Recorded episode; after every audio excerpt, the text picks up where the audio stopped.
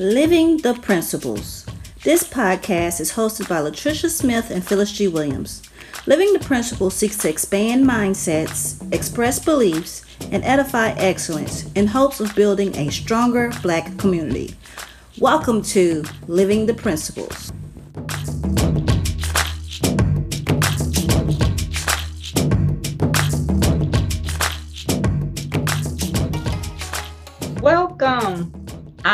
Latricia, and with me today is my co host Phyllis.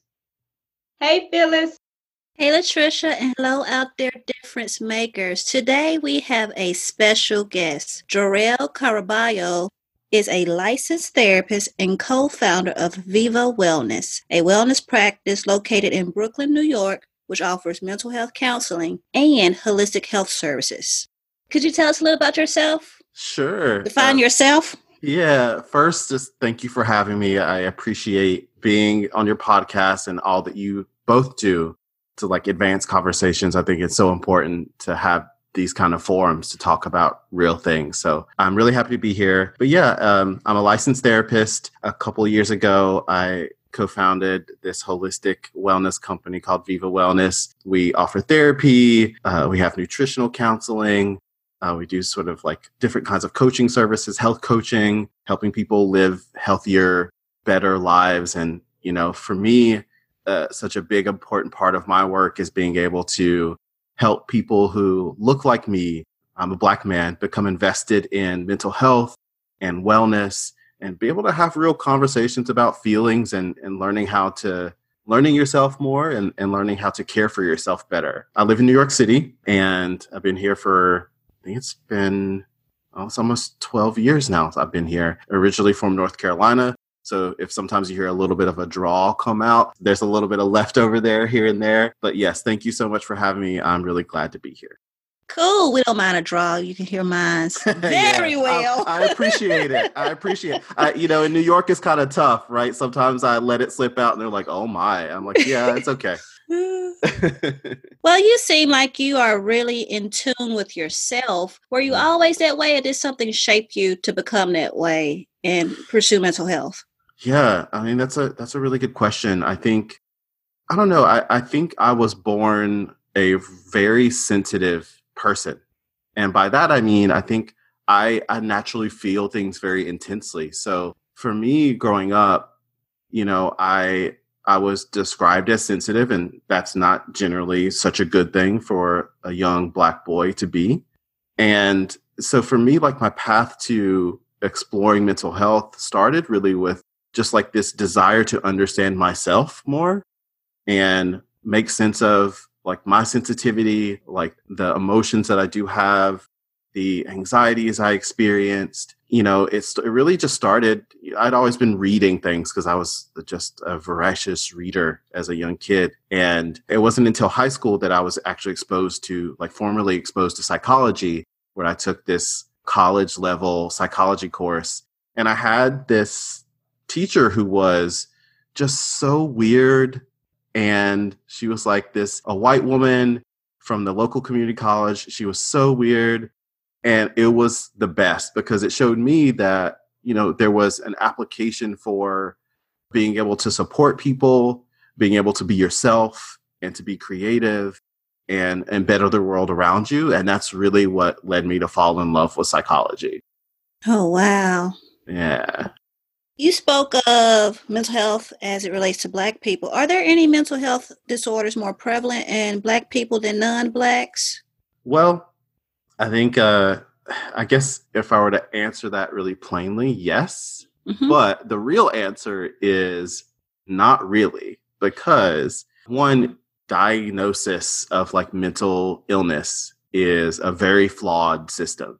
Mm-hmm. Um, you know, just just in general, it's a flawed system, and so people get diagnosed with incorrect things all the time. People don't get the right treatment all the time, and you know, just to keep it real is that there's a lot of bias in the medical system and even in the field of psychology and therapy is it's sort of built on this very particular experience and so we see if you just look at the statistics you would think that black people suffer from schizophrenia more mm-hmm. right? Mm-hmm. And and that's true in some instance, but you also have to think about well, the the context in which we live in in the world and in the country we live in um why is that you know why is there a higher incidence of that diagnosis in this particular group of people mm-hmm. and then you mm-hmm. start thinking about it it's like well people who later are diagnosed with schizophrenia tend to come from backgrounds where there might be a lot of poverty there might be a lot of high criticism in the family unit might even be abuse maltreatment and then those people don't get early access to care. So then you think about like, oh, racism, classism, all these things affect the health of Black people in different ways than it does white folks and other people. And when you have those factors come together and you don't get the right care, you know, it could turn into something that was actually preventable. So there's not anything inherently about Black people that makes them more prone to schizophrenia, but it's really about this environment and, and what we subject people to that makes people suffer with certain conditions in, in different numbers, I think. I love your answer. I have a personal experience with that in my family with mm. schizophrenia, but also I have a background in psychology as well, not clinical. Yeah. Great. And I saw this picture recently. It said we need to we need to dig deeper, and it had all these things below the shovel, like injustice, racism, mm-hmm. oppression, poverty, neglect, and you touched on that. Mm-hmm. So, what are some ways someone who is interested in receiving help can receive the adequate help? How can they kind of interview a psychologist or psychiatrist to see if they are a good fit? Yeah, that's a that's a really good question and like there's just so many things to think about. It can be a, a bit of a complicated question as we are just talking about, you know, the the different factors that can lead someone to really be struggling, right? So that also impacts what access people have, right? Like, do they have mm. insurance coverage that they could use to pay for therapy and, and psychiatry? Do they have, or do they have the finances enabled to get them that sort of support? So, uh, I mean, those are different things to talk about. But I think, you know, if you get to the point where you say you do have the means, um, I, I think that there are a lot of ways that you can go about finding someone to work with. I think the best, the tried and true best way to find like a good therapist, a good psychiatrist is if you happen to know anyone who has a good recommendation.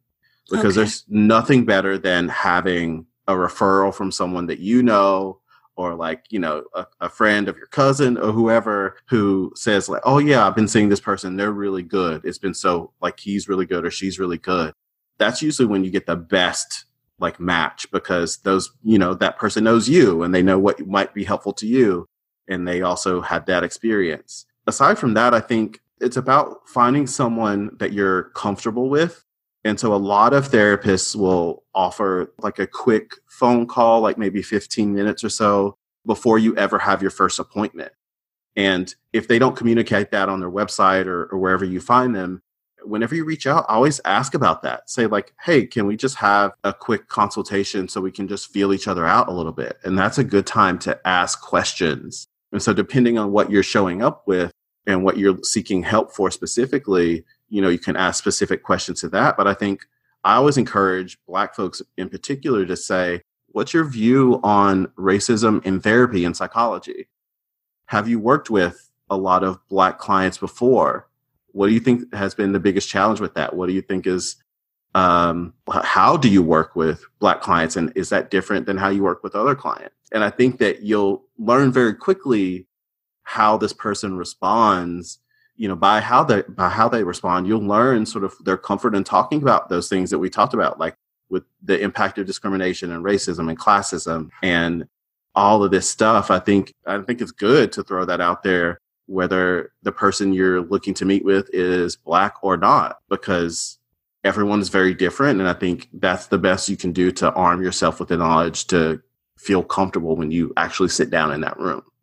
Wow, wonderful answers. I hope you guys listening are taking notes. I'm going to pass it to Latricia because I know you have some great questions as well. Thank you so much for those. Yeah, absolutely. Impactful strategies. Yes, thank you. This is so great. One of the things that I wanted to bring up when you mentioned all of the different circumstances that prevent Black people from getting therapy mm.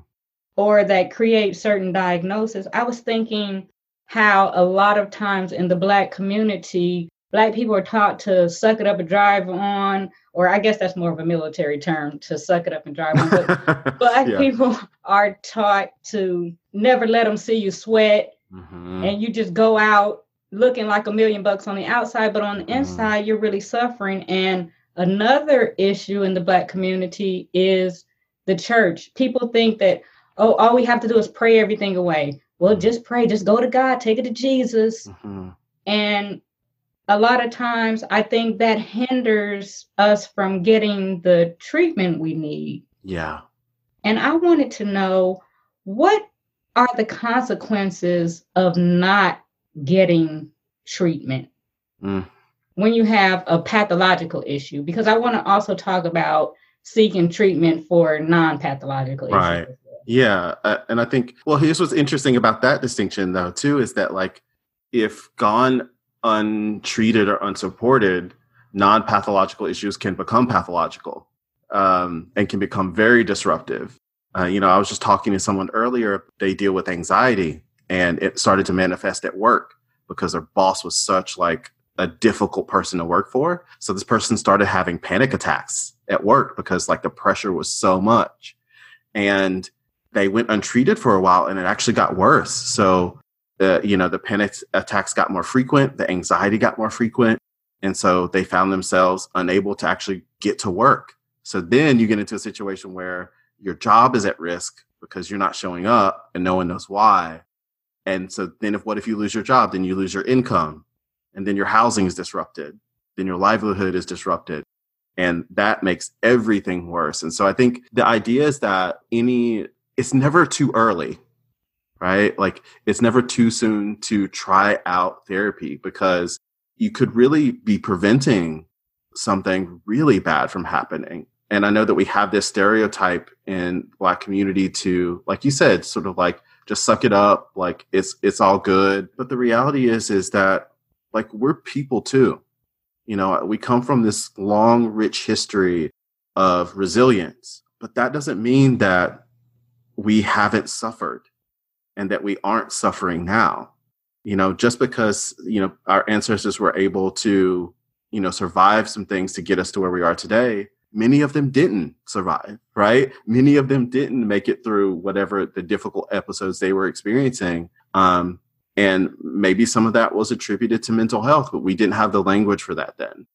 And so, you know, we are people just like everyone else. And I think we all need a space to be able to talk about our feelings, our vulnerabilities, and to get support you know? And therapy working with a licensed therapist is the best chance you have at getting real mental health support. And that it doesn't mean that you can't go to church and you can't get support from your pastor but i think most people don't understand is that so even if you do talk to your pastor they're not licensed therapists. They might have taken coursework in their divinity school but that coursework sometimes can only look like one course on mental health right? And so it's when you get work with someone who's a licensed therapist or a psychologist is that you're getting a very different experience and a lot different and more comprehensive training. But you can have both. You know you can have jesus and a therapist. You can have a pastor or minister and a therapist. There are different skill sets and you know different benefits from each person that you could potentially get support from i love that you can have both sometimes we live in an either or type of mindset when mm-hmm. that's not necessarily the case. You can have both. Yeah. I love, I really do love that. Yeah. You just need to have someone who's like, if you work with a therapist, like you want to make sure you have someone who understands that you have this religious or spiritual life that's important to you. And, you know, that they should respect that. And if they don't, then that's not the right fit for you. But yeah, you can absolutely have both because they both offer different things. So it doesn't have to be either or. That is wonderful. I totally agree with that. And I was thinking about what you said about how non pathological issues can turn into pathological issues.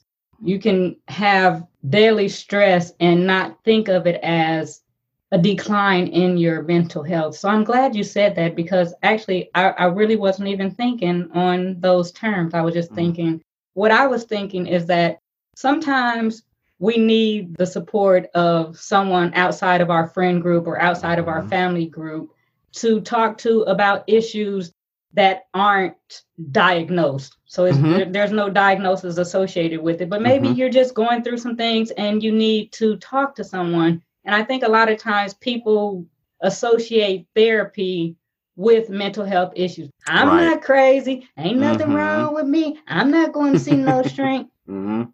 Yeah. One of the things I often say to people, like any new client that comes to me, who's like new to therapy, which I'm I'm actually glad that I I get that a, a fair amount because it's I think it's so important to introduce people to therapy properly. And I always say to people, I was like, at the end of the day, this is just an experience of you sitting in a, in a room with me to have a conversation. You're bringing all of your experiences, all of your knowledge about yourself, all of your expertise in your life. I'm bringing my experience, I'm bringing skills and training, and we're going to work together to figure out where you want to go and how to get there. It's just a conversation. And I think people do go into it thinking, like, oh, I don't want this therapist to think I'm this or I'm that, or they're going to think my mom is this, or my boyfriend or girlfriend is this. And, you know, they fear a lot of judgment, but like at its best, therapy is the space for non judgment. It's the space where you can show up however you show up. And that's okay. And that's valid. And you'll find your pathway. Beautifully said. Beautifully said. Thank you. You spoke earlier saying that we are a very resilient group of people, and there have been some horrific things that happened in the past. But even as recently as 2020, there are still things happening in the medical field. You touched on the medical field. And also as it relates to social justice. Mm-hmm. For me, I view this as a form of trauma because I stopped watching the videos a few years ago when I started having nightmares about the video I saw of an unjust killing mm-hmm. of Philando Castile. Mm-hmm. So that's traumatic. And I really think about Black men and have so much empathy for them, not only being told constantly that they're thugs, but or they're deadbeat dads, but also mm-hmm. witnessing all these traumatic events. What can Black men do? I want you to speak specifically to Black men, but yeah. Um, what can Black men do to manage this stress or trauma that comes from being a Black man? Yeah. Well, I'm glad that you're you're identifying it as trauma because it absolutely is. Um, and even if you don't experience, you know, that kind of violence directly, right? There's something that we call in the field vicarious trauma or secondary trauma, which is it can be horrifying to watch videos of people like you getting killed, to see the brutality that black men face uh, on Twitter you know, first thing in the morning. Um, and, you know, that's what happened. That actually what happened to me when Ahmaud Arbery's case finally got some steam, right? It's like I woke up one day, got on Twitter, and there was a video.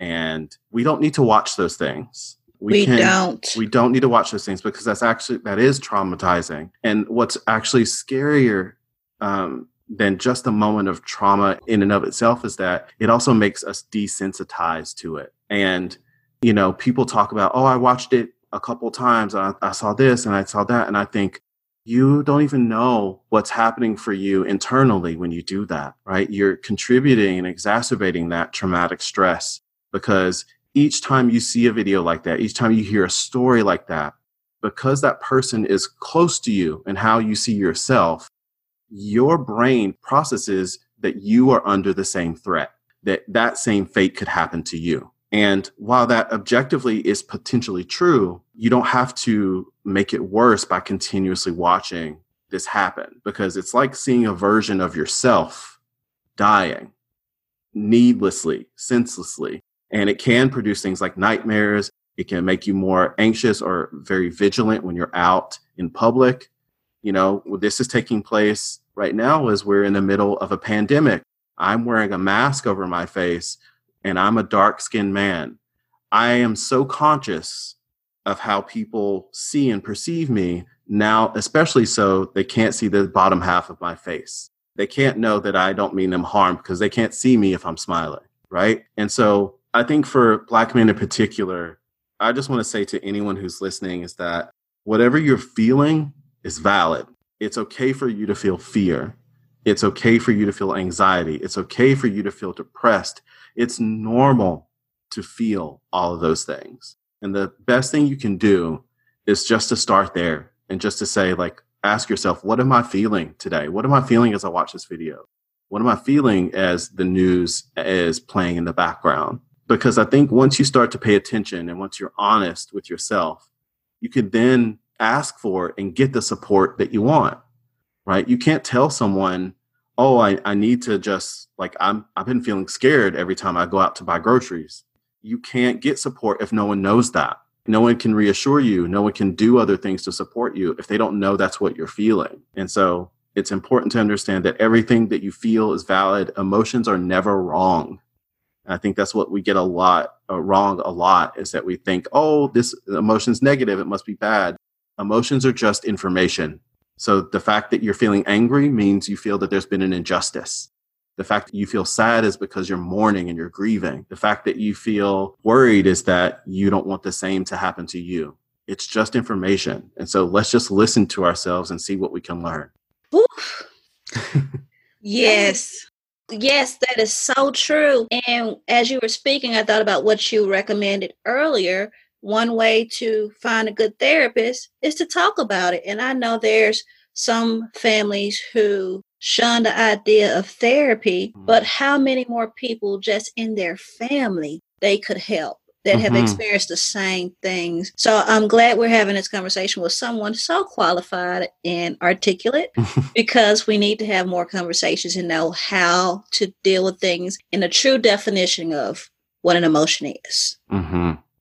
Yes. And I'm so grateful that you are validating these emotions, letting people know that it's okay to experience these different emotions. And when Phyllis was asking you the question and you were answering it as it pertains to men, I thought about what you said earlier about how you have always been a sensitive man and mm-hmm. that that wasn't acceptable in the Black community.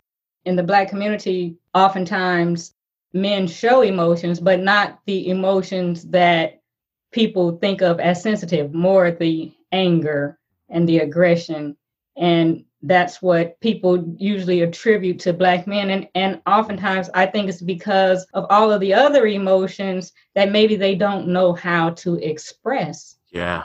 I was thinking as we talk about this trauma and the ahmaud arbery case there was another case. It seems like things are just compounding with covid-19 and how black people have been treated surrounding that about going to mm-hmm. get treatment about getting testing the Breonna Taylor case, the case in Wilmington, North Carolina, where this mob came and bum rushed this black family. It's just all of this compounds on top of each other. It's like the trauma never ends. So, how do we heal from never ending trauma? you know, that's a great question. And I was actually asked a very similar question just a few days ago. And um, I'm afraid I don't have a really good answer because I think it's one thing to heal ourselves, but it's another thing to recognize that there's healing that has to take place in the bigger culture and society and the country. And if you're living in a sick environment, it's hard to be healthy. But what I always recommend to people and what I say is that the ways that we can heal, we have to really scale down to ourselves and to our immediate environment, right? So you know, how do you heal within yourself? Like what helps you feel safer? Does that mean watching videos less? Does that mean having these kind of conversations with people? I find this very healing, right? Does this mean, you know, engaging, using whatever skills you can to cope? Like what things bring you joy?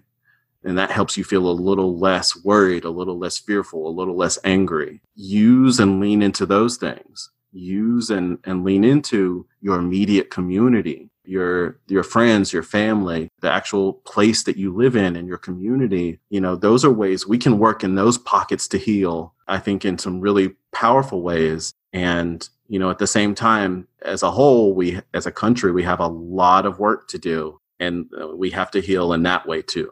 Yeah, I think it is important to have community and to be able to talk about these things. I know I saw something earlier today that had me upset and I was able to talk it out with my husband. I said, We're having this podcast this evening about mental health, and I want to talk about this now because if I try to talk about it on a podcast, I'm going to be too upset. And I want to share this with you and hmm. Phyllis and tell me what your thoughts are.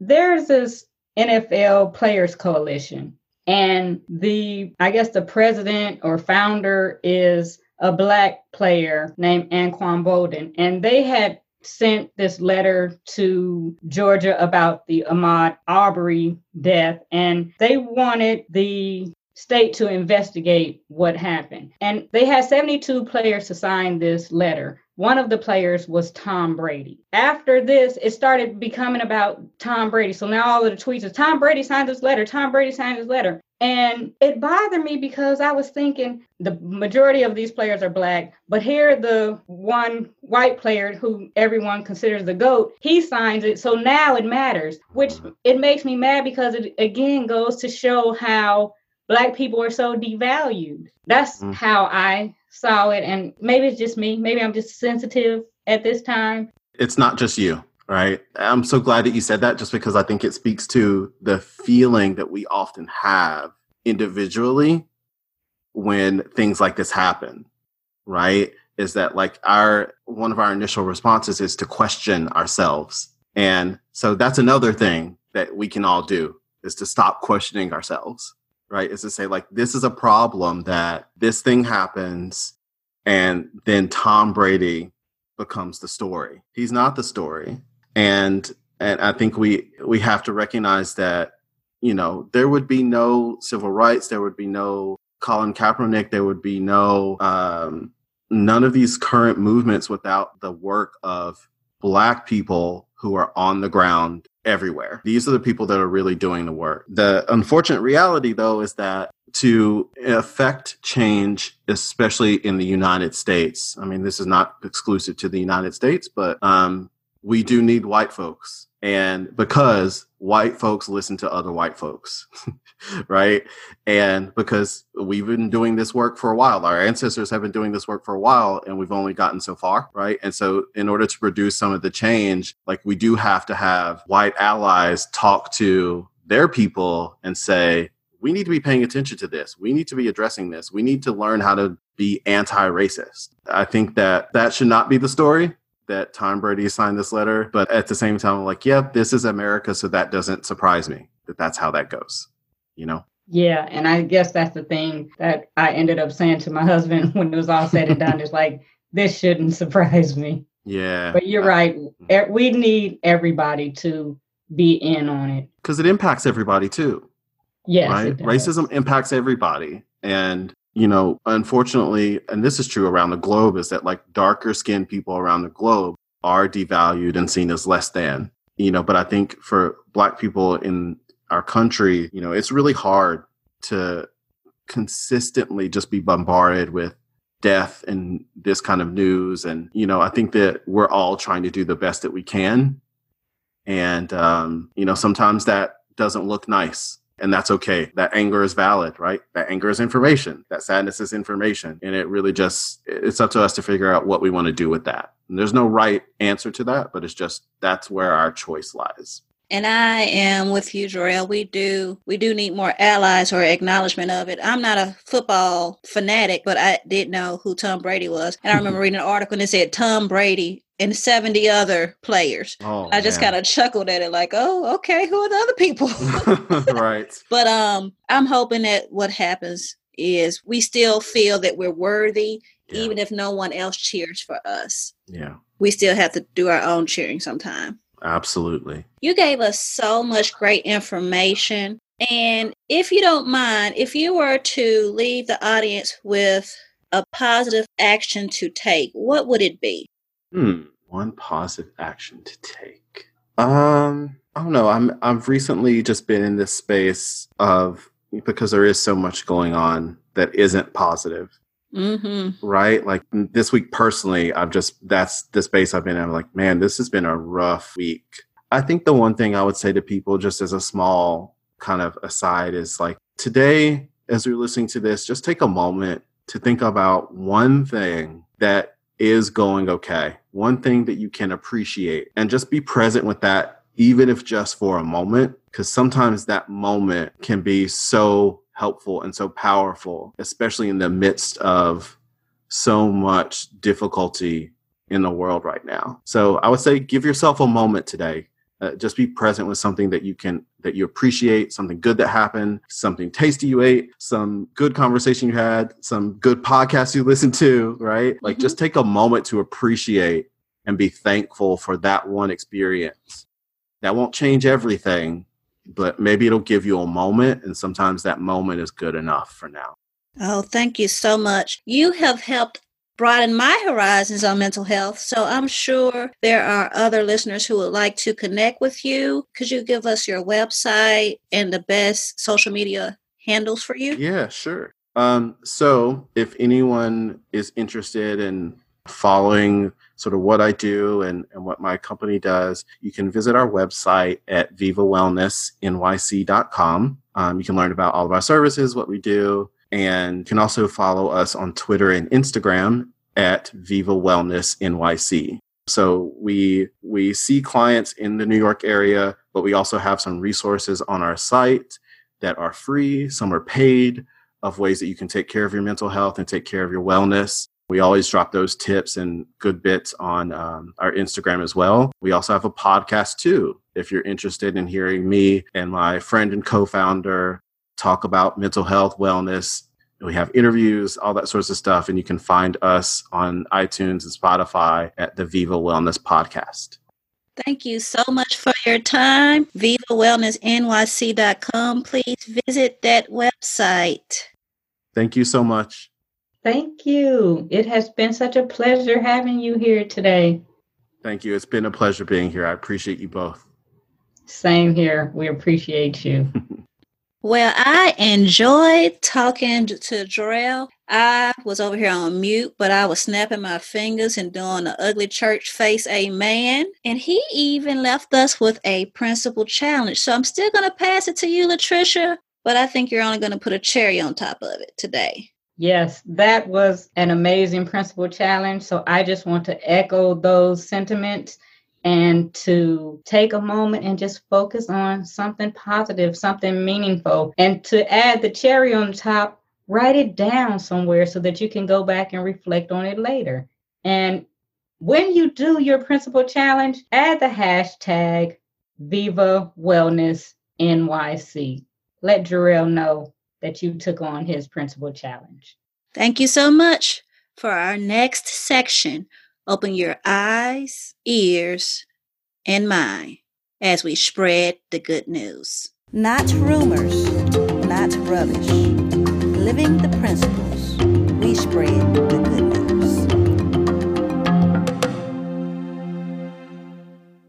We focused on Black men more during this section.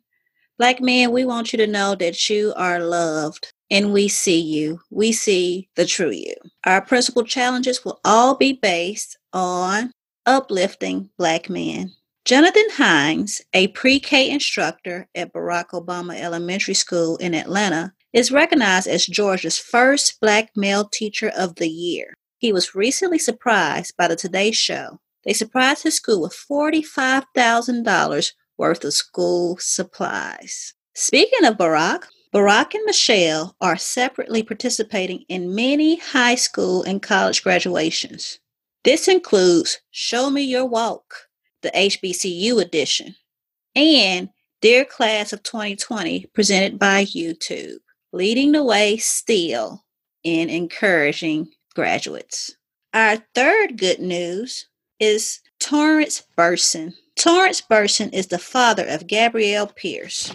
He refused to let Corona interfere with his daughter's graduation ceremony. His daughter, a graduate of Xavier University, walked the stage set up in his driveway. The ceremony was complete with a stage, procession, invocation, national anthem, and the conferring of her degree. Black fathers, we see you. This concludes our good news for today.